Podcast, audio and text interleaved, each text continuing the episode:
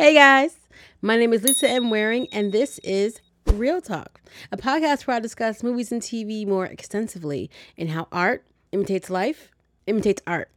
It's Unconventional Love Stories Month, and we've watched A Man and His Doll, A Man and His Computer, and now we're gonna be checking out A Woman and Her Vampire.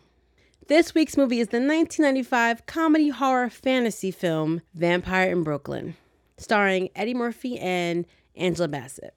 This is when Eddie Murphy was still doing R rated movies. This is one of the movies that me and my cousin would watch on repeat when we were younger. We quoted the whole movie on the regular. Let's see how it holds up. Y'all ready? Spoilers ahead. Let's get into it. As the credits roll, we hear Eddie Murphy's voice with a Caribbean accent giving us some exposition. We love a good narrator. And I appreciate that it wasn't a fake Jamaican accent. We just know he's from the islands. Pull up that song there, mad in a dog. He tells us that years ago, the undead, vampires, were driven from Africa and forced to settle on an island in the Bermuda Triangle. Are you guys old enough to remember the mystery of the Bermuda Triangle? When ships would go missing without a trace? If you don't, look it up. It's a real thing. Hold up. You know, I forgot that Wes Craven directed this. It's nighttime. We have two guys, Julius and his uncle Silas, hanging out in the office on the dock watching some TV. Suddenly, a rusted out ship crashes through the dock and nearly takes them out. Julius takes one look at this scary ship and he's like, deuces. You know what? I would have done the same damn thing. His uncle, however, decides to board the ship and walks around investigating and finds nothing but bodies. Then he sees a big old wolf jump off the ship and down the alley. He watches as the shadow of the wolf transforms into a man and walks off.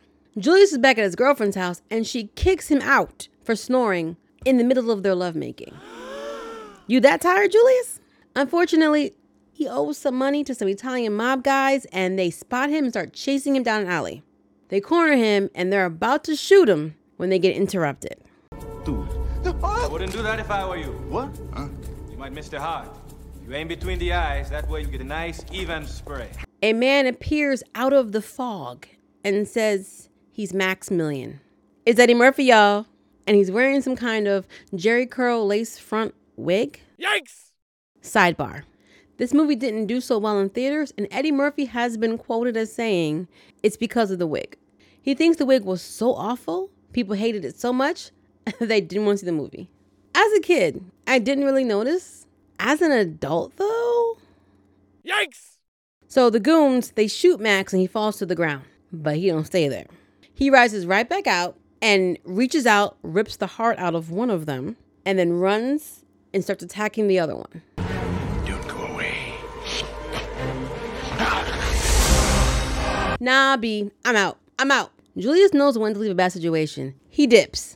But Max catches up with him and puts two drops of his own blood on Julius's tongue, turning him into a ghoul. Now he has to serve Max.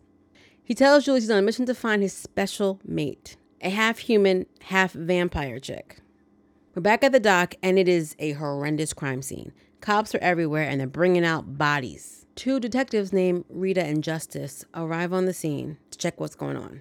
Rita is Justice's new partner, and she's been having a rough go of it. Rita goes off alone by herself and finds a hidden room in the base of the ship, and she sees a coffin. That's when you leave. Rita approaches the coffin. Hold up, that's not a red flag? What are we doing? She opens the coffin and sees a version of herself literally in the coffin, a doppelganger. It opens its eyes and grabs her, and she screams and pulls back as the coffin closes. I would be freaking out. Max is there. He came back for his coffin.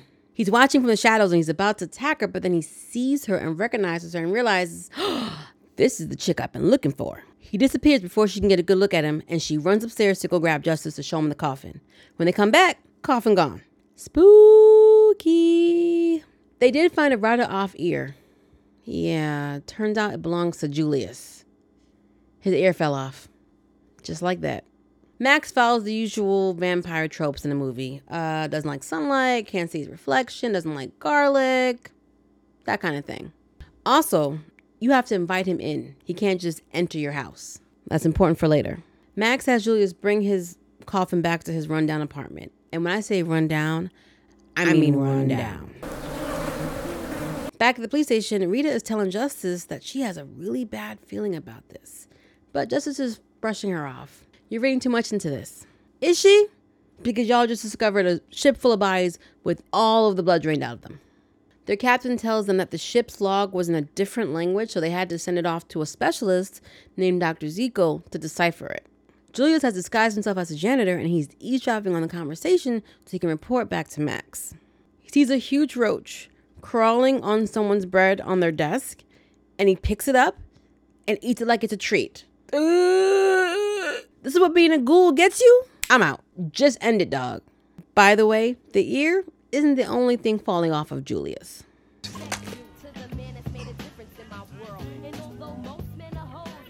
Julius is driving Max around a limo and he's saying, Hey, she was right there. Why didn't you just bite her?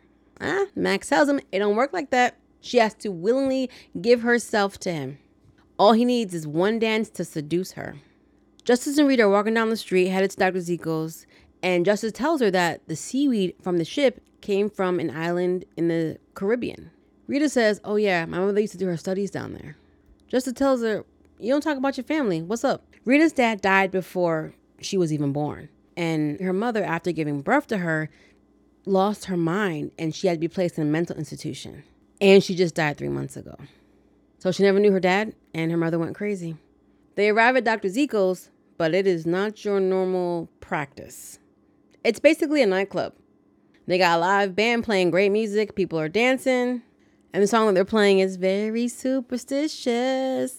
Writings on the wall. Hopefully, I'm able to find a clip to replace my bad singing. If not, apologies. They meet Dr. Zeko, who pauses when he sees Rita and looks at her. Very sus. He tells them that the ship came from the Bermuda Triangle. Well, that tracks. In the ship's log, the captain says that the voyage was full of sickness and nightmares. They believe that there was an evil on board the ship. Dr. Zeko says, now that evil is here. It's the last vampire. Well, that's quite an icebreaker, Doc. He says that vampires aren't a club where you just get bit and become one, they are a race. And they're shapeshifters. They can change into anyone. Justice is like, man, get out of here with all that garbage. And he decides to go and make a phone call. But Rita, she sticks around because she's taking Dr. Zeko's theory more seriously. She asks him how he knows so much about vampires, and he tells her he had to face one on his island over a woman. He lost, and the woman was taken. I wonder if that woman started a relationship with that vampire and had a baby. Hmm. He warns Rita to be careful and to keep her faith, and then he walks away. Max shows up and saves her from a snake attacking her.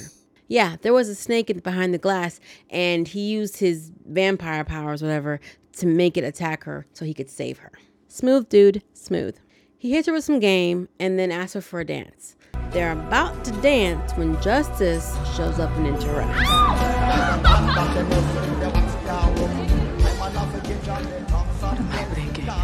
Rita and Justice go back to her apartment where they're kind of in a little bit of an argument because Rita believes what Dr. Zeko is saying. And Justice is like, supernatural? It's garbage. Sometimes I feel things, all right?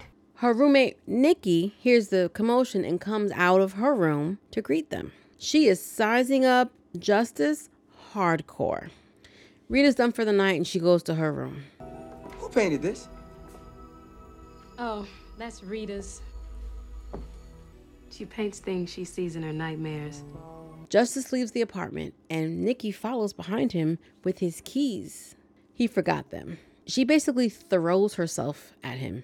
This girl is coming on strong. Like she's the literal definition of thirsty. But Justice ain't feeling it though, and he dips. Max shows up and Nikki invites him in. They go to her room where Max starts giving her the vamp special. They're making so much noise that Rita comes out of her room and she heads to the balcony to do some painting. She is big mad. She thinks Justice is in the room with Nikki. Right in the middle of all that passion, Max kills Nikki. Now, Rita can't hear anything because she's outside painting and there's a train coming by, drowning out all the screaming.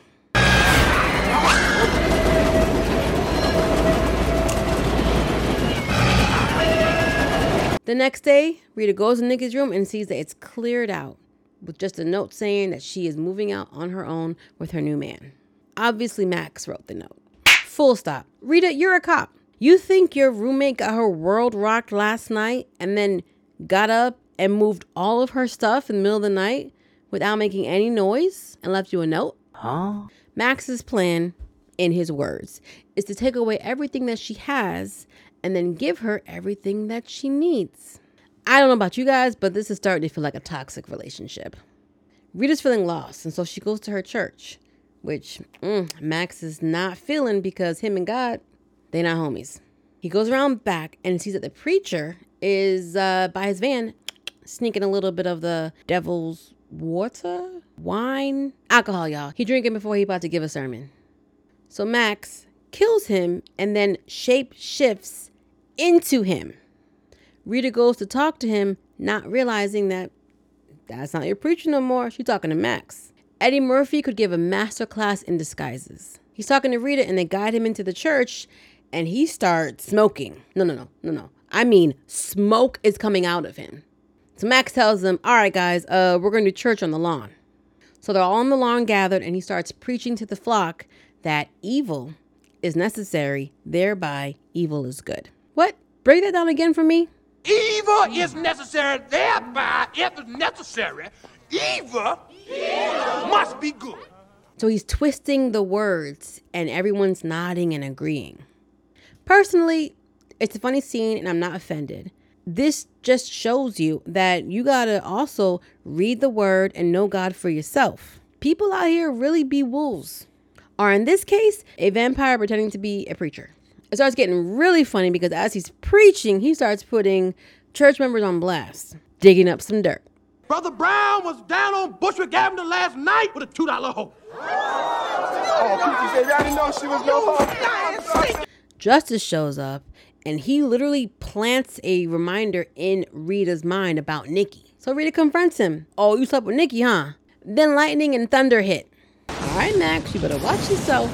Rita walks away and Justice follows her telling her he didn't sleep with Nikki. She don't believe him. He repeats his innocence and then tells her that he's there because they got a lead on the two dead Italian dudes in the alley. Remember them?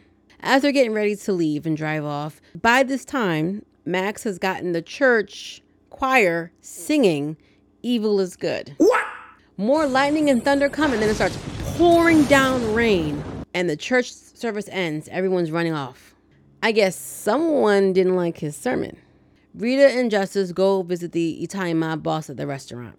Outside, Max kills one of their goons and shapeshifts into him. He goes inside, holds everybody hostage, and allows Rita to arrest him. They go back to the police station where Rita and Justice are arguing because Justice is like, You took that guy down, he had a gun on him, he could have hurt you. Rita's being defensive. You know, that's my training. What do you want me to do? That's when Justice admits to Rita that he has feelings for her. Oh, we got a love triangle? I'm with it. When he admits that, him and Rita start to have like a moment. Now, remember, Max is sitting right there, handcuffed. He's in the disguise as the Italian boss. He's seeing the connection. He's like, oh, I gotta stop this. So he says, Nikki, that's where I know you. You slept with Nikki. That was Dirty Max. Rita doesn't like that and she slaps Justice across his face. The captain suspends her for two days. Exactly what Max wanted. Rita is walking by herself back to her apartment at night when a car comes out of nowhere and almost hits her. Luckily, she gets pulled out of the way by Max. He lays on the charm real thick and he gets her to agree to have dinner with him. He tells he's going to have his car pick her up in an hour.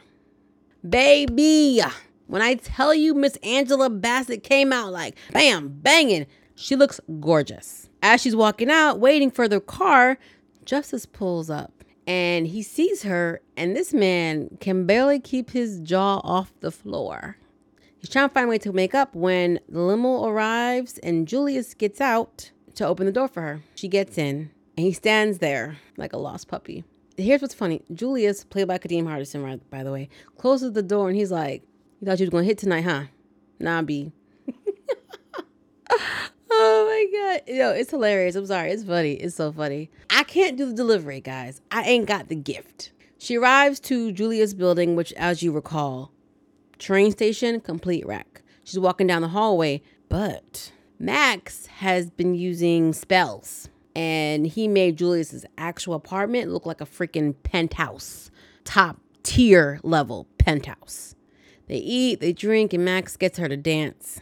During their dance, he is talking to her and seducing her, and she agrees to give in, and he bites her. The next day, Justice gets called to a crime scene and he goes to the very top of a building and sees a woman who's basically Jesus style on some kind of cross and she is no longer living. It's Nikki. He tries to get a hold of her all day, but he can't. It's nighttime. He heads to her apartment and finds her laying across her bed with no pulse. He starts shaking her up and then she wakes up. He tells her that Nikki is deceased and the way that she looked on the scene was exactly how she painted it. Rita is extremely sad, and Justice tells her that he is starting to believe in the supernatural. Maybe she was not all the way off about these things. You think? Then they start kissing, and it starts uh, getting a little rough, and uh, shirts are coming off, and it's like, oh, things are about to happen. And then Rita starts to expose her fangs to bite him, but she sees in the mirror that she is starting to disappear. She runs away screaming. She don't want this. She runs all the way back to Max's place and she yells like, "What have you done to me?" Max is like, "I didn't do anything to you. I just freed you. I unleashed all of you, the other side of you, the side you didn't know about." Rita says, "I don't want this. I want to go back to my old life." And that's when Max tells her, "Yeah, I knew your dad. He was a vampire. He fell in with your mother, and then they killed him. And that's why your mother went insane because he sacrificed himself for her." Damn, dog, you could have like eased into that.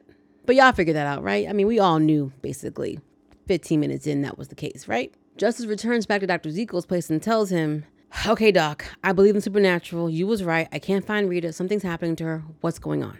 Dr. Zekel says that he knew Rita's mother and he was in love with her mother, but then she got seduced and fell in love with a vampire and had Rita. Dr. Zekel tells Justice they need to kill Max before Rita feeds. Once she drinks human blood, Humanity gone. It's a wrap. Max is trying to get Rita to feed, but she refuses. She does not want to be a vampire.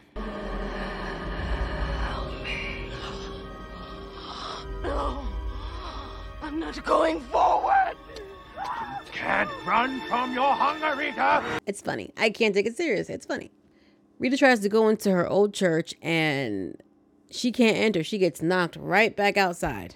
Max takes her, picks her up because she's super weak now, and brings her back to Julius's house. Max tells her she has to feed her, she's gonna die. She wants to die, but he's not gonna let her. He will not be alone again. He won't. Justice and Dr. Zekel show up to Julius's apartment. And let me tell you something. Julius is looking like a bona fide corpse right now. You better shut up. Here I come. Oh, you're not afraid. This is the benefits of being a ghoul dog. Dr. Zekel tries to attack Max, but he gets knocked down. Like immediately. Justice tells Dr. Zekel to take Julius and Uncle Silas, who was there, and go get to safety, so they leave. Justice stays behind and he's trying to stake Max, but I mean, come on.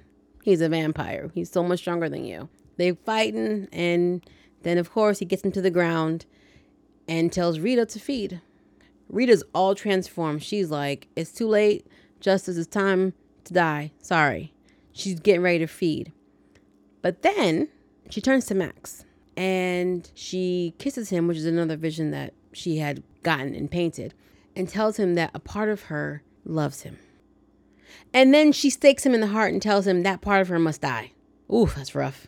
Max falls back into the coffin and disappears. Max's ring gets tossed down into the limo, and Rita changes back into a normal human self. She and Justice embrace and hug, and then they uh, kiss. Outside, Julius and Uncle Silas hop into the limo. Julius gets in the back because he's done being a driver, and Uncle Silas gets into the front. Julius opens the roof, and Max's ring falls down. He picks it up, puts it on, and transforms into a suave vampire who gets all of his limbs back. Silas basically tells him, uh, I ain't no ghoul, but you the boss. That's right. There's a new vampire in Brooklyn, and his name is Julius Jones. Silas starts the limo and they drive away. Roll credits. My thoughts. I'm going to keep this short today. Yo, I still love this movie. This is a parody of a vampire horror movie, okay? And I freaking love it. I know it doesn't get a lot of love, but all the leads and supporting characters were on point. I don't think I would feel this way if it was anybody else in those roles. They sell it for me. Maybe it's the nostalgia of watching it over and over again with my cousin as we were kids, but it holds up for me and makes me laugh. I just want to add here, real quick, that the special effects hold up really nicely. And part of that is due to the fact that they do a lot of practical effects, which is becoming a dying art. Everything can't be CGI. CGI should enhance the practical effects in the scene, it should not be a substitution. I'm just saying. Now, I will admit that the tone goes a little bit back and forth, and it feels like, you know, the movie at times is trying to be super serious and scary, including Eddie Murphy. He was definitely playing it straight. It doesn't scare me. How am I supposed to find this scary when you have John Witherspoon delivering lines like this? You seen the Wolfman? Yeah. To the 25th power. John Witherspoon and Kadeem Hardison ate up these roles. They were hilarious. They have some great lines, and there's so many quotable quotes in here. And I won't tell nobody I saw you because cause I ain't really see you. You know, I'm blind. I got like cataracts. I mean, um, contacts. I got astigmatism, man. I can't see. I'm blind. Where you at? Where you at? See, look. Where you at? Huh? Where you at? Some quick fun facts. This is the first time Eddie Murphy has played a villain. Is it the last time, though? I can't remember him being a villain in anything else. Correct me if I'm wrong. Now, he only agreed to do this movie because Paramount promised to release the Nutty Professor rights. Yeah, this needed to happen so that we could have the Nutty Professor. Now, although this film has a very special place in my heart, both Eddie Murphy and Wes Craven have disowned it. Wes Craven says that it taught him a hard lesson about doing horror comedy. He says, never fall into the trap of playing it funny. If it's not scary, then it's not going to be funny. So he took this lesson that he learned and applied it to Scream, which he released a year later. That's right, guys. That's why Scream is so good. Put some respect on Vampire in Brooklyn's name. It got you Scream. Back to one of the tropes of Dracula where he doesn't like anything dealing with light and God. Watching this in my later years now, I have noticed a few things, like when Julius was turning the music up in the car and it was bothering um, Max, he zaps him. I didn't quite get it initially, but then I realized that the song was, you know, we got to pray, pray, pray, pray. We got to pray just to make it today. Again, not a singer, never said I was. Get up off me. And when he's seducing Rita in Julius's apartment before he bites her neck, he removes her cross chain and tosses it away. Now, one thing about the shapeshifting after he changed into the preacher, Julius goes to him, Yo, why don't you just change into her partner? Max told him that he can't do it. He can only enter someone through the doorway of evil. So the preacher, you know, getting drunk before a sermon, the Italian mob guy, what he ended up doing is he was trying to rob Julius and Max. And then Max was like, nah. And that's how he was able to take over and shapeshift. You're making me engineer, all right? Yo, this movie has no respect for animal lovers. Relax. It's not real. They didn't really hurt these animals. It was just comedic fun. For those of you who hate on this movie, feel how you feel. But give me one good example of a parody film about vampires. And don't bring up the ones that were making fun of Twilight. What do you guys think about the movie? Have you seen it? Do you like it? Love it? Hate it? Let me know in the comments. Let's talk about it. All right, guys, next week is the viewer's choice. I took a poll and you guys picked Eternal Sunshine of the Spotless Mind. Believe it or not, I've never seen this one. And I'm a big Jim Carrey fan, so I'm excited. If you enjoyed hanging out with me today, please hit that like button, subscribe, ring that notification bell so you can always be kept in the loop of what's going on. For early access to episodes, exclusive content, perks, and bonuses, check out my Patreon, NXG Global Productions, and become a part of the community. We're also on Spotify, Amazon Music, iHeartRadio, and wherever else you listen to your podcasts. Links are in the description. Later.